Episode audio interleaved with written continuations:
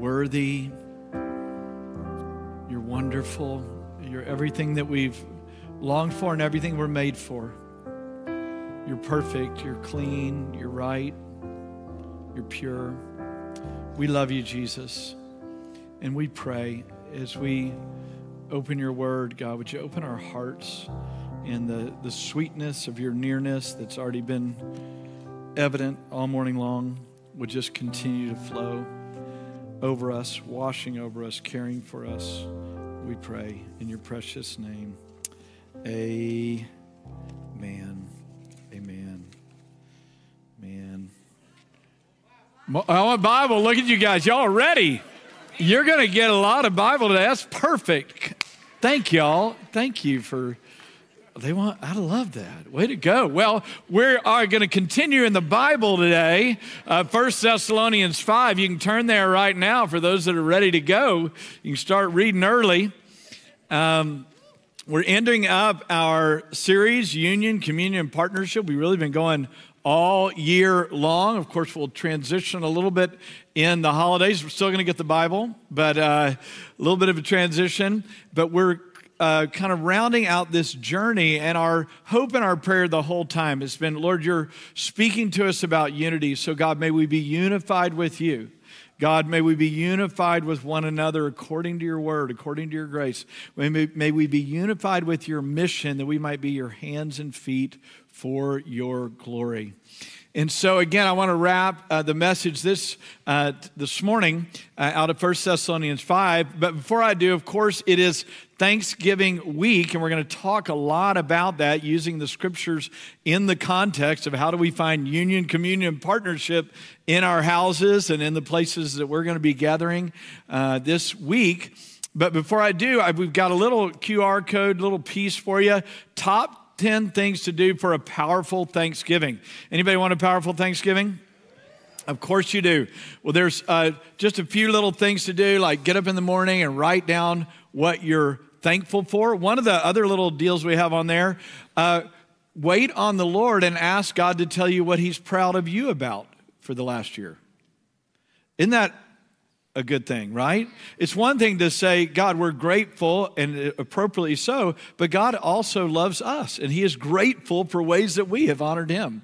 And uh, wait on God and let Him do. There's just some little uh, ideas there, um, not only personally, but then for other people. One of the things on there is hey, initiate a walk with different individuals in your family. Here's some conversational tips and some helps around that.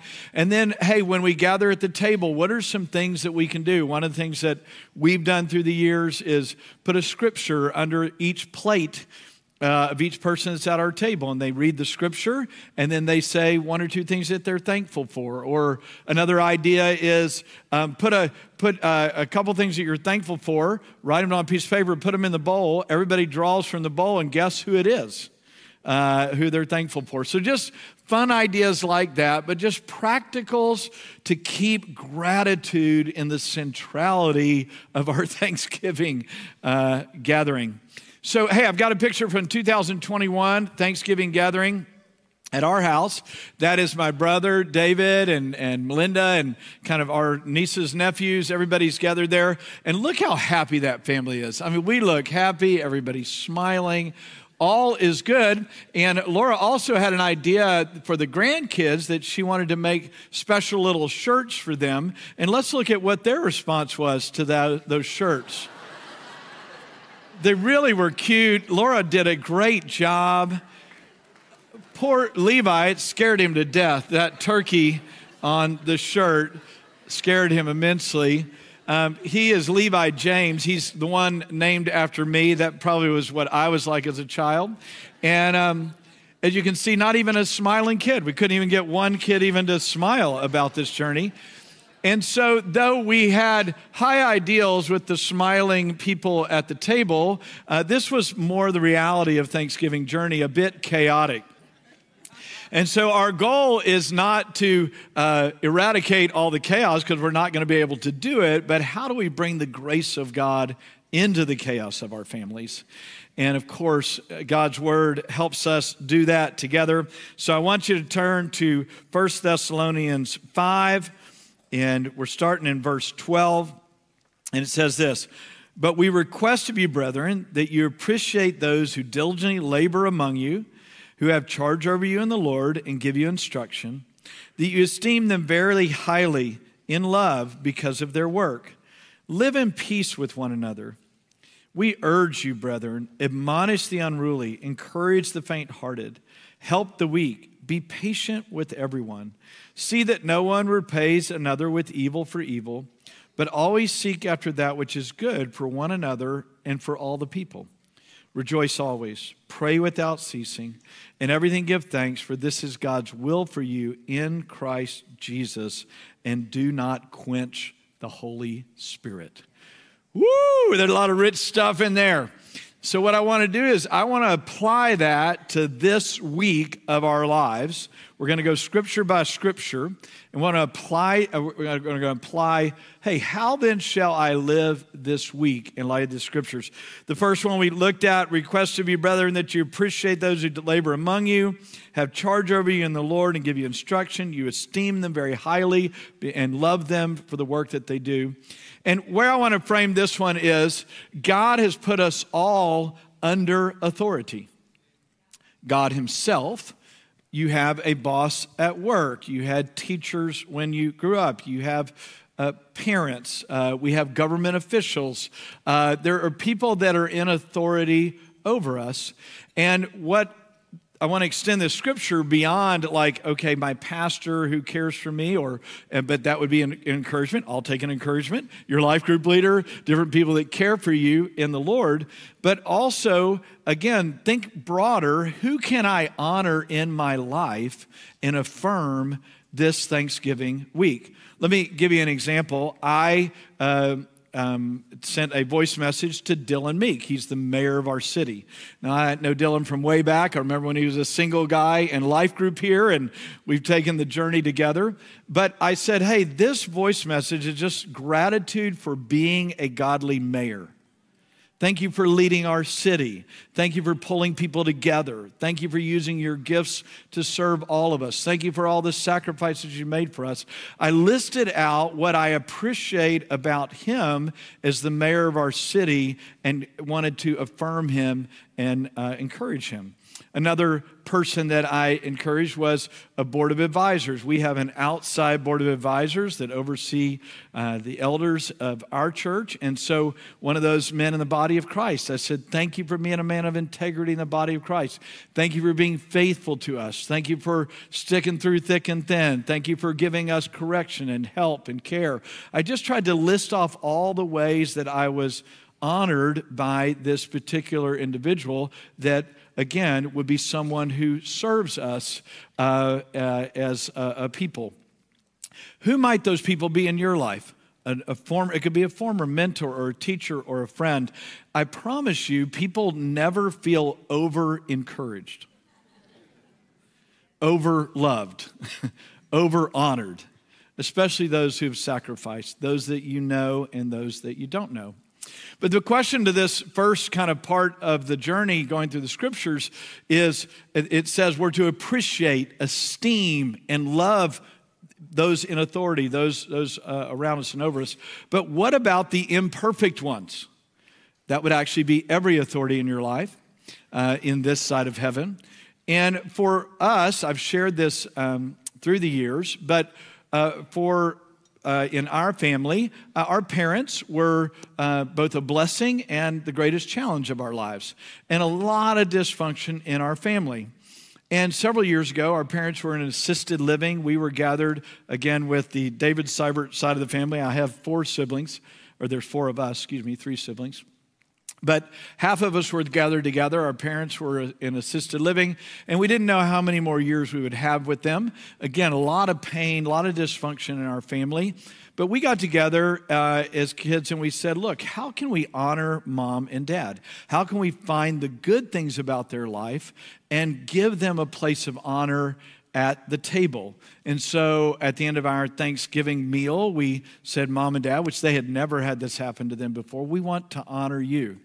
And um, maybe we had a sub motive to watch our kids do this so that they could do the same later in life. Could have been a little sub motive teaching moment, but also it was uh, to just bless them and honor them in their latter years because they did put a roof over our heads. They did feed us. They did sacrifice beyond what we could even imagine.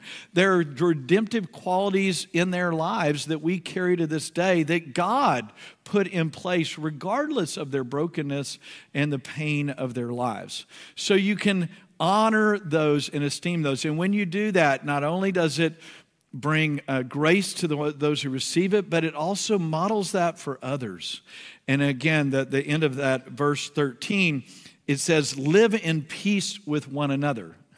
That peace comes when we bring peace into the midst of the chaos of people's lives. We do that by affirming, esteeming, and honoring. The next scripture, verse 14, says this We urge you, brethren, admonish the unruly, encourage the faint hearted, and help the weak. So, first of all, where do we do these three activities? Admonish the unruly, encourage the faint hearted, and strengthen the weak. For us, there's a couple things that I do uh, preparing for Thanksgiving. Laura's with me in this. I think she does the same. Is we begin to pray for everybody we're going to be with at Thanksgiving those that are uh, going to be full of joy and expectation, those that might be challenges. But we're going to pray ahead of time over everybody that's going to show up at our table or everybody we're going to be with this week because we want to bring the peace of God. We want to bring the grace of God to each one that we interact with. So you can pray ahead of time for who you're going to be with this holiday season. That's one way to do this. The second space um, is that I intentionally set aside that I'm going to take each kid for a walk, or each of the, the, the spouse, their spouses, or each of my grandkids.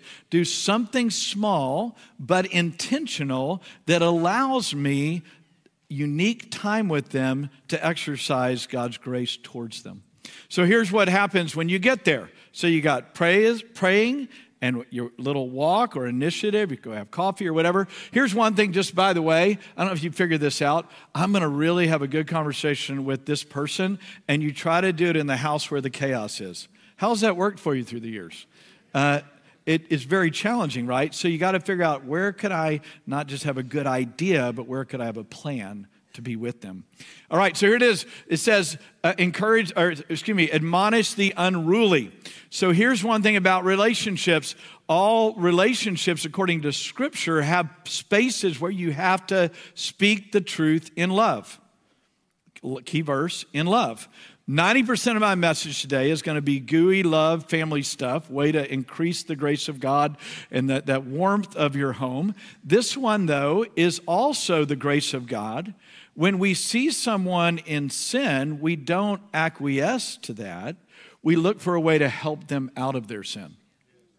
If you say you love me and you see me in sin and you're not praying for me and trying to help me out of my sin, then the Bible says, I will have death and destruction in my life. And it will cause death and destruction for someone else. There is a way to do it. We're prayerful, we're gracious, we're speaking the truth in love for their sake. In our family, at least our direct family, we have given each other permission. If there is sin in my life, something that is hurtful to you or to this family, you have permission in the right context, in the right timing, with a lot of grace to speak into any area of our lives because we want to honor Jesus with our lives. So, again, I think too many times we are so afraid to address sin that we end up letting people destroy themselves and then are sad on the backside. It is loving to address sin in a gracious way for their good, not to get them off of your back. Does that make sense? There's a lot there, but it is, um, let me just say it another way. A lot of times, um, I have realized that if I don't say it, no one else is right? And my encouragement to you is you are that person in their lives to lovingly, prayerfully, graciously, only on their behalf. There may be a day or time or moment that you're needing to speak the truth in love. So, secondly, let's go to the encouraging side. So, which actually speaking the truth is encouraging. All right, if modesty unruly, encourage the faint hearted. Now, we talk a lot about this. This is a part of our community. Thank you for those in the room, those listening online. We just have such a gracious community. Encouragement is central to the way we do our lives. We put courage in people, we see value, we call that out. I'm so, so grateful. So, encourage the faint hearted. Everybody gets faint hearted. Everybody does. I do. You do, whether you would uh, tell me that or not. I know that to be true. Hopefully, that's not a consistent thing in our lives, but everybody gets faint hearted. So it says, encourage the faint hearted. Um, so, just as I was praying this morning, um, uh, I'm sit, sitting here uh, uniquely on the front row, the elders, uh, Isaac and Chastity. I just wanted to say what a joy and gift you are to this body. You guys are truly rocks to this body. I, I whispered over to Jeremy King and I said, Man, these guys are rocks in our body. He said, I just went over and prayed that over their lives. Thought maybe God's trying to say something today to encourage you and your kids and your family. Thank you for loving Jesus, loving this body. Thank you for being faithful to Him. Thank you for honoring Him with your lives. You guys are a joy to walk with and an, a joy and an honor to Laura and I and the leadership of this church. And I just want to say thank you and honor you today. We love you. Yeah. And then Zach, Zach and Sarah Garza, can y'all come up here just a second? Just yeah, can y'all come up? Uh, I know you weren't expecting this today. Uh, uh, yeah, like like up here. Yeah, yep, yep, up in front of everybody. Uh, hi, good to see you. Hi. Good to see you, Zach. Good to see you. So when we do these things, I just pray and say, Lord, who are you highlighting? And I get teary. God's highlighting you today. He sees you, He knows you. He knows the good, He knows the pains, He knows the challenges, He knows what you need. And I don't actually know what all you need today, but I know that God does. And um, I, my belief is that He called you out today to let you know that He's ahead of you. He sees ahead of you. Know this. This is not just a theological conversation. This is a now word. He's ahead of you.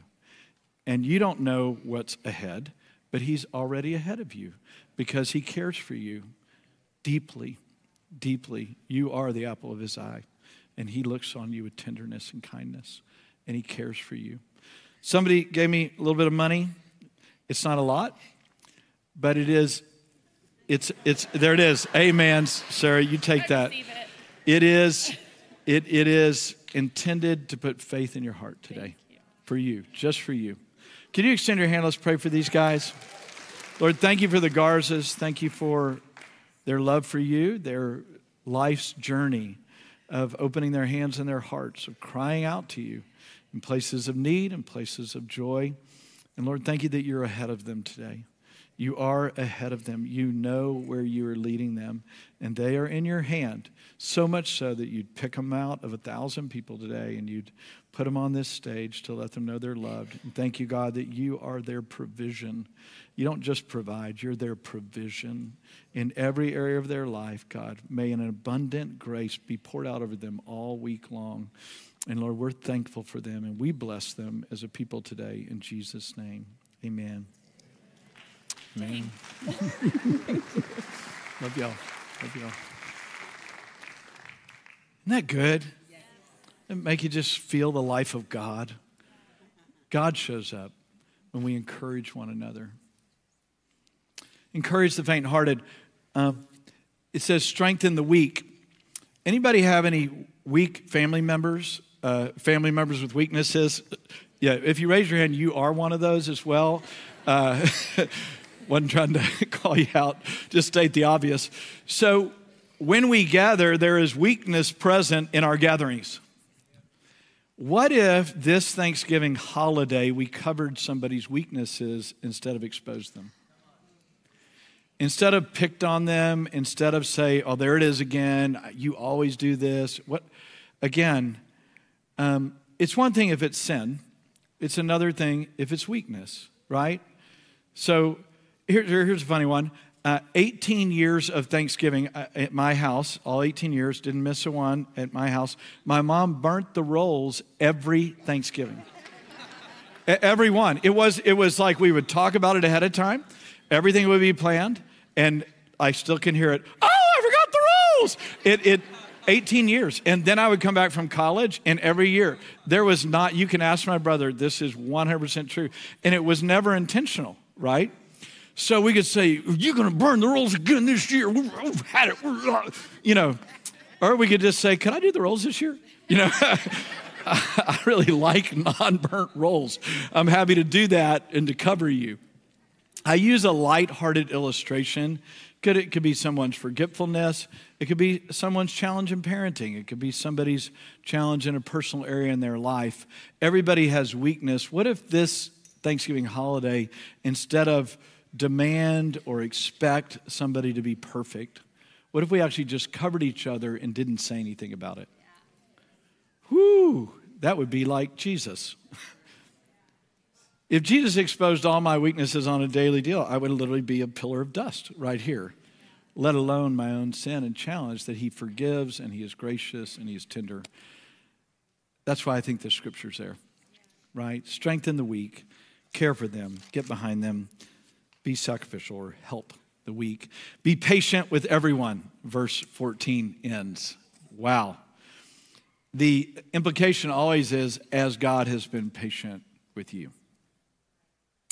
Next verse, verse uh, 15. Everybody doing okay?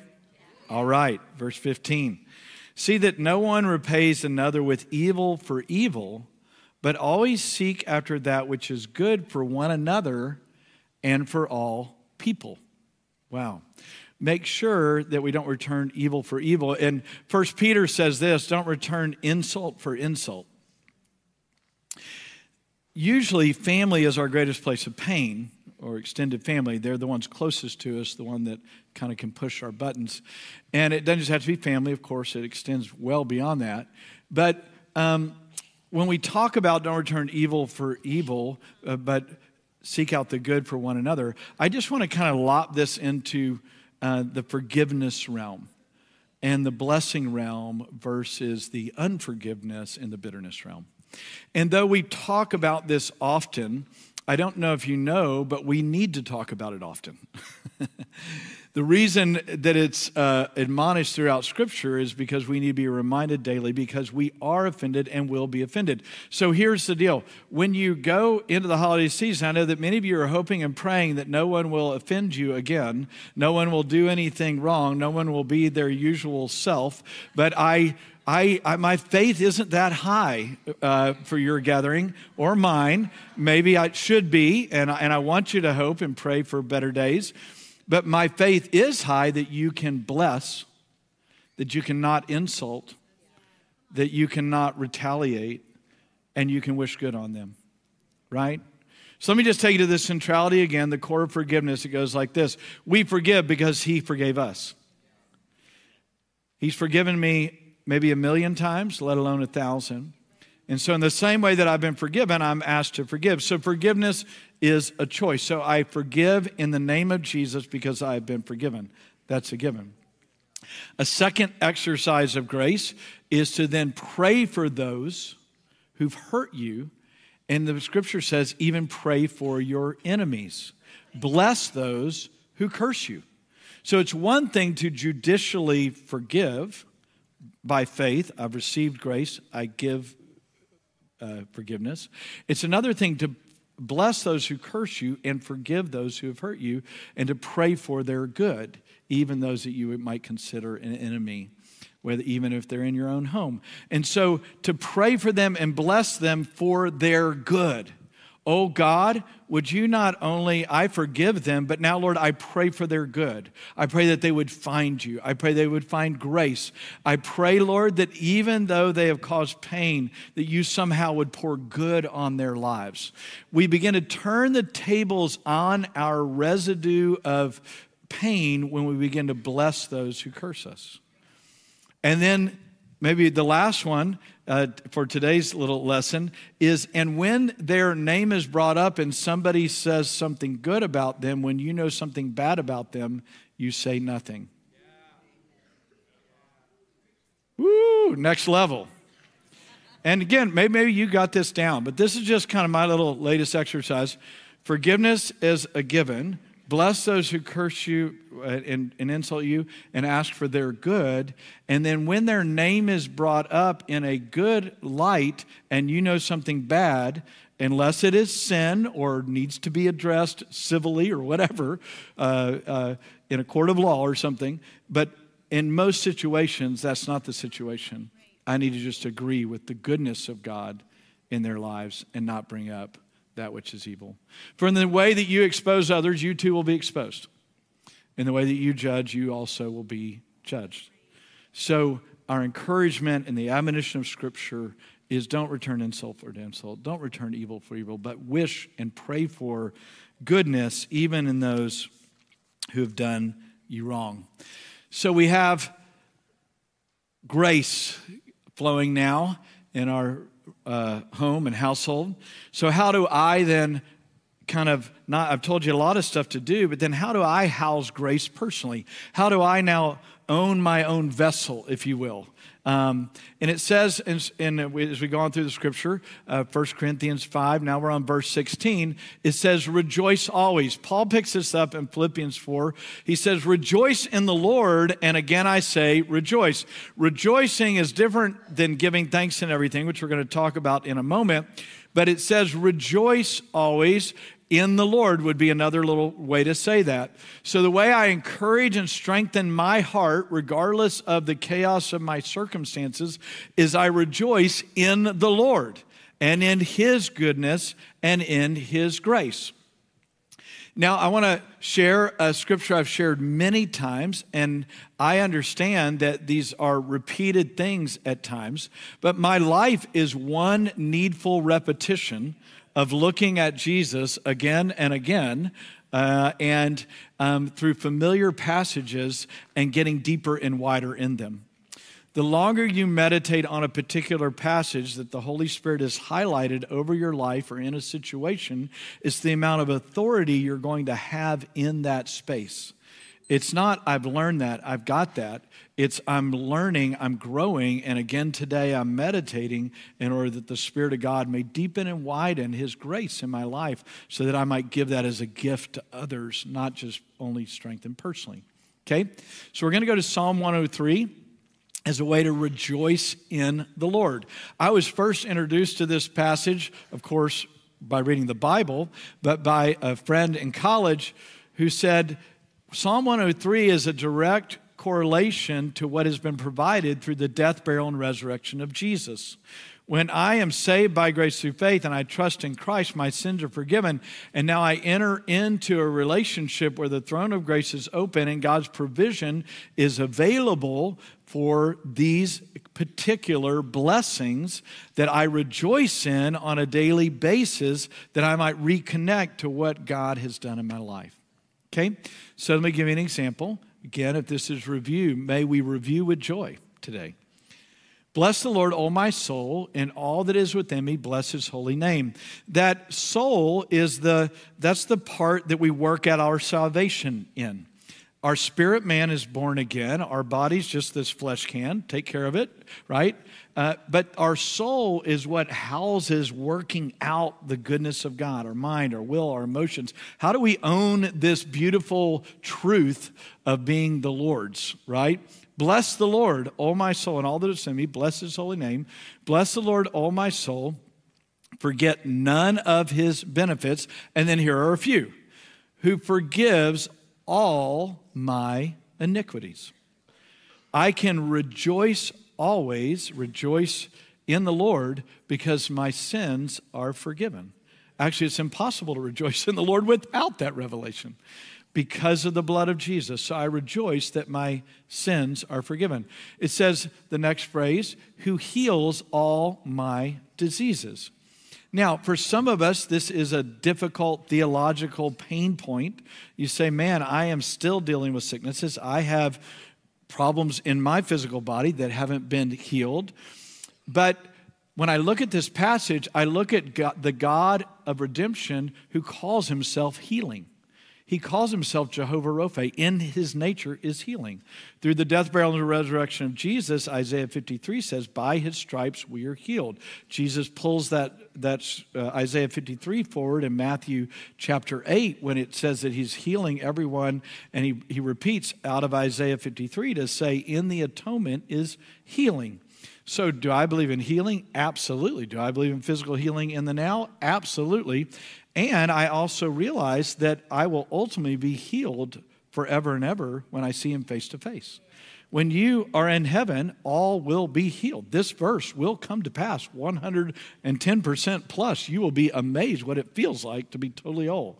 So I will be healed. I believe that I am being healed. And whether I see it or not doesn't nullify the promise that God is healing. Does that make sense? So I bless the Lord because he forgives my iniquities. I bless the Lord because he heals my diseases. I bless the Lord, he redeems my life from the pit. One of the reasons that I bless the Lord in the morning, and especially Thanksgiving holidays, as things are, uh, we have a beautiful side of Thanksgiving holidays. We also have a bit of a numbing side and a painful side. So when I wake up in the morning and I bless the Lord, He redeems my life from the pit. Thank you, Lord. When I look up, my feet come out of the pit. Psalm 25 says, He takes my feet out of the miry clay and He places me on a rock. When I look up, my feet come out. Does that make sense? So He redeems my life from the pit. He crowns me with loving kindness and compassion. Most of us in this room, at one time or another, deal with guilt and shame understandable. We live in a fallen world. There's things we've done that are hurtful or harmful to others. We wonder if we're worth it, if we're of value, if we're worth anything to God. But God Himself has initiated through Jesus to pursue you with loving kindness and compassion that He might overwhelm you with grace and cast out your fear. This is him speaking for himself. so when I rejoice in that, I can be triumphant over guilt and shame. He crowns us with loving kindness and compassion. He satisfies our year with good things so that our youth is renewed like the eagle. The older you get, this is a little harder to believe, but it's, it's, it's true, right? He renews my youth like an eagle. And the way I see it as I get a little older is he pulls me above it and allows me to see him for who he is and to not be relegated by my circumstances and my life. He renews my youth like an eagle. And then it says, He judges those things that oppress me.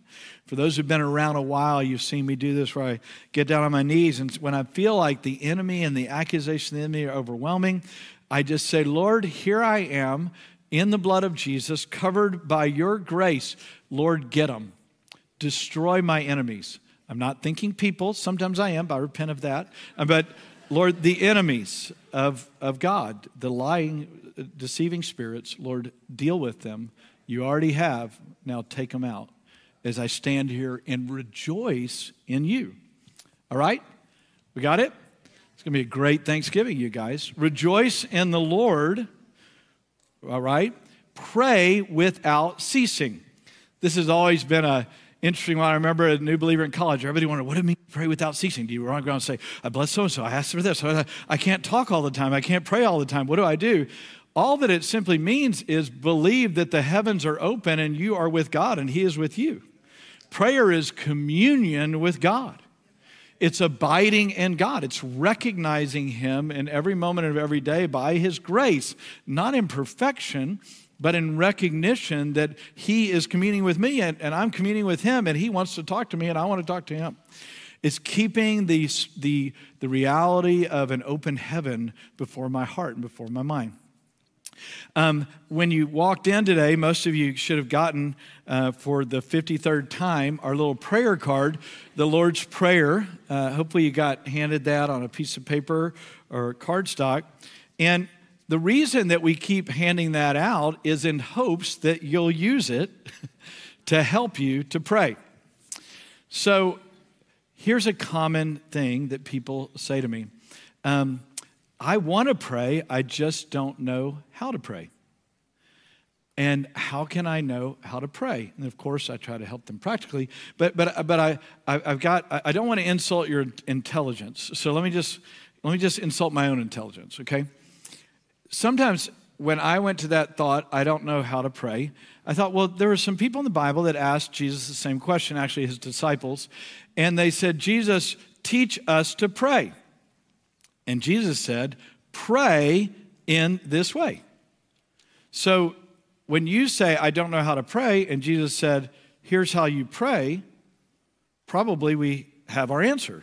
I mean, I don't know, maybe, uh, did that sentence make sense? So they asked the question, Jesus, we don't know how to pray, teach us to pray. And Jesus said, Oh, I understand that question. I heard those words. So here's how you pray Our Father art in heaven, hallowed be your name, your kingdom come, your will be done on earth as in heaven. And of course, there is a there's sentences there that have deep meaning, and then there's an expanse of that, but you do know how to pray. Well, I want to pause there. If you out of your mouth says, I do not know how to pray, I, I understand, I, I don't feel it, I don't understand the complexity, but Jesus gave you literally words to pray and then hopefully understanding to learn to pray. So, this little card is to help you get up in the morning and you can just look up the scriptures. You can just go straight down the line. You can pray through it so that you can begin to strengthen the grace of God so that prayer doesn't feel like something that's out there, but something that's obtainable, literally just by following the words of Jesus. Does that make sense? So I believe that you can pray uh, because Jesus said you could, and I believe you know what to pray. It's just, will you exercise that muscle of grace to lean in to pray? Pray without ceasing. All right? Maybe one other little practical. Um, Laura and I did this yesterday. Um, Laura jokingly said, Oh, okay, you're, you're getting all. Uh, pumped up here because um, on certain days I get ADD and I'm like, we need to do this, we need to do that, we need to do that. She's like, okay, all right, what are we doing? So when you pray over every room, we're praying over every room, we're putting anointing oil over the doors, praying over all the property, we're going to march around seven times. She's like, hello, good morning. You know, uh, uh, I just was stirred that if we're going to gather in the name of Jesus and this property is God's given us, then we're going to pray over this property and this is going to be a place where his glory dwells. We need him. So you're welcome to use that. You can use that according to Jesus, scripture, and ideas. So pray without ceasing. In everything, give thanks, for this is God's will for you in Christ Jesus. So, what I do know is that you want to pray. I just told you how to do that. And I know that the other thing is, you probably wouldn't be here if you didn't at least have a desire to do God's will, right? So, you want to do God's will. I got, got, got the answer for it. Like, I, I can help you with God's will. Be thankful in everything. It didn't be thankful for everything. There's terrible, bad things. We're not grateful for people's lives who are being destroyed and wickedness and darkness. We're not grateful for that, but we're grateful for the grace of God that's greater than that right? Romans 8 28 is the, of course, the, the common companion scripture. And God is able to make all things to work together for good for those who love God and are called according to his purpose. You're made in his image, you're called according to his purpose. That's already a given. The question is whether we're going to love God. And that does not mean a perfect feeling of excitement. What it does mean is I'm going to lean into God in the midst of my stuff and my chaos and my challenge and ask Him to come invade it by His grace. And then thank Him that He is able to do above and beyond what I could ask or think. And so, gratitude at its basis is simply bringing God's grace into the imperfections of life. And when we talk about write down things you're grateful for, what we're trying to do is get your head up, get your heart up, see what God is doing so that you have strength for the ugliness that you're trying to address in life. But if you just complain, it not only quenches the Holy Spirit, but it blocks God's grace out of doing a miracle, at the very least, giving you strength to walk through it. We are in need of strength.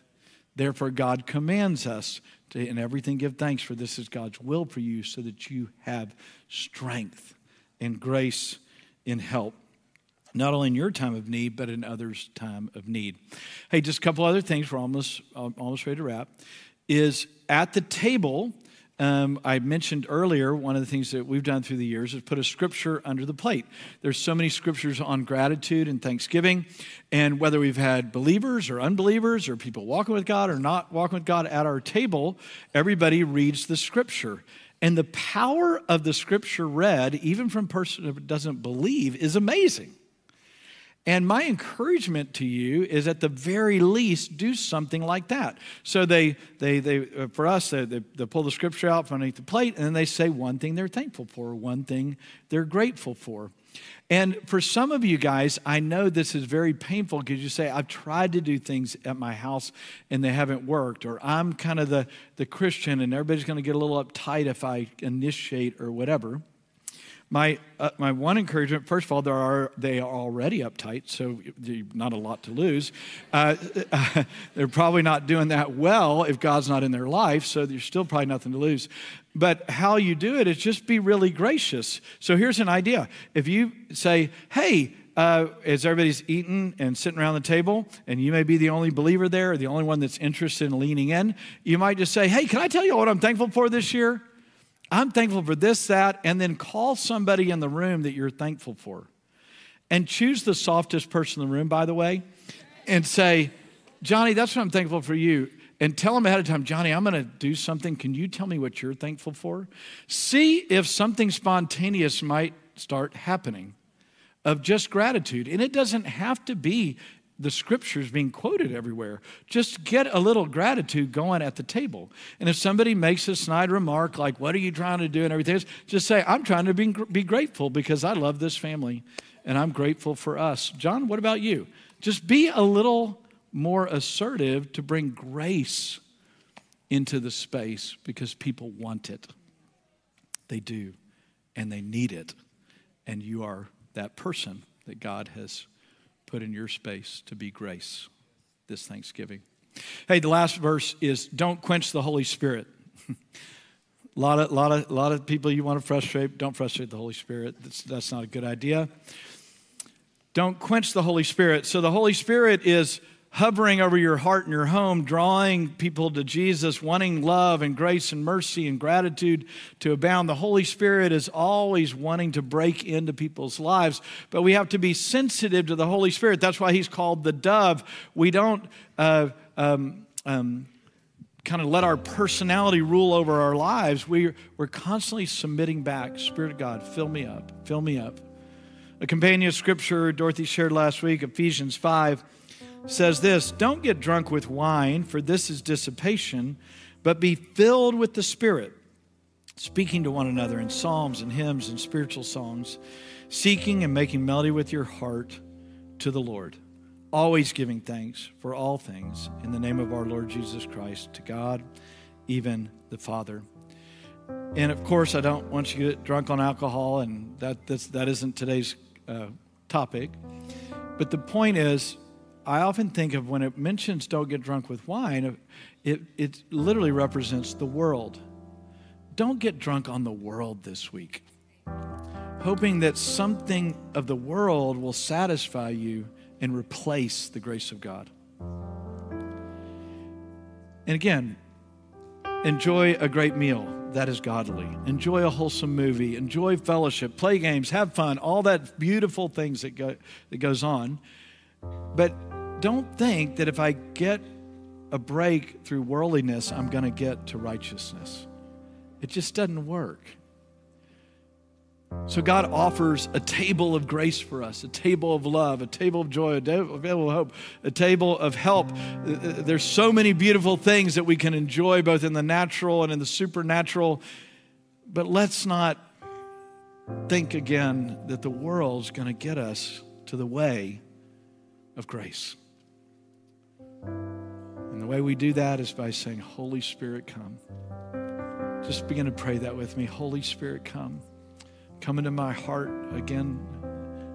Of course, He lives there, He's resident, but fill my heart, we pray. Fill my heart, Holy Spirit. Fill my home. Fill my attitude. Lord, fill this week. Holy Spirit, come and fill this week with your glory, gratitude, thanksgiving, praise, prayer, joy. We need you, Lord. We need you, and we want you. And we want you. Hey, let's all stand together. If our prayer teams can come to the front.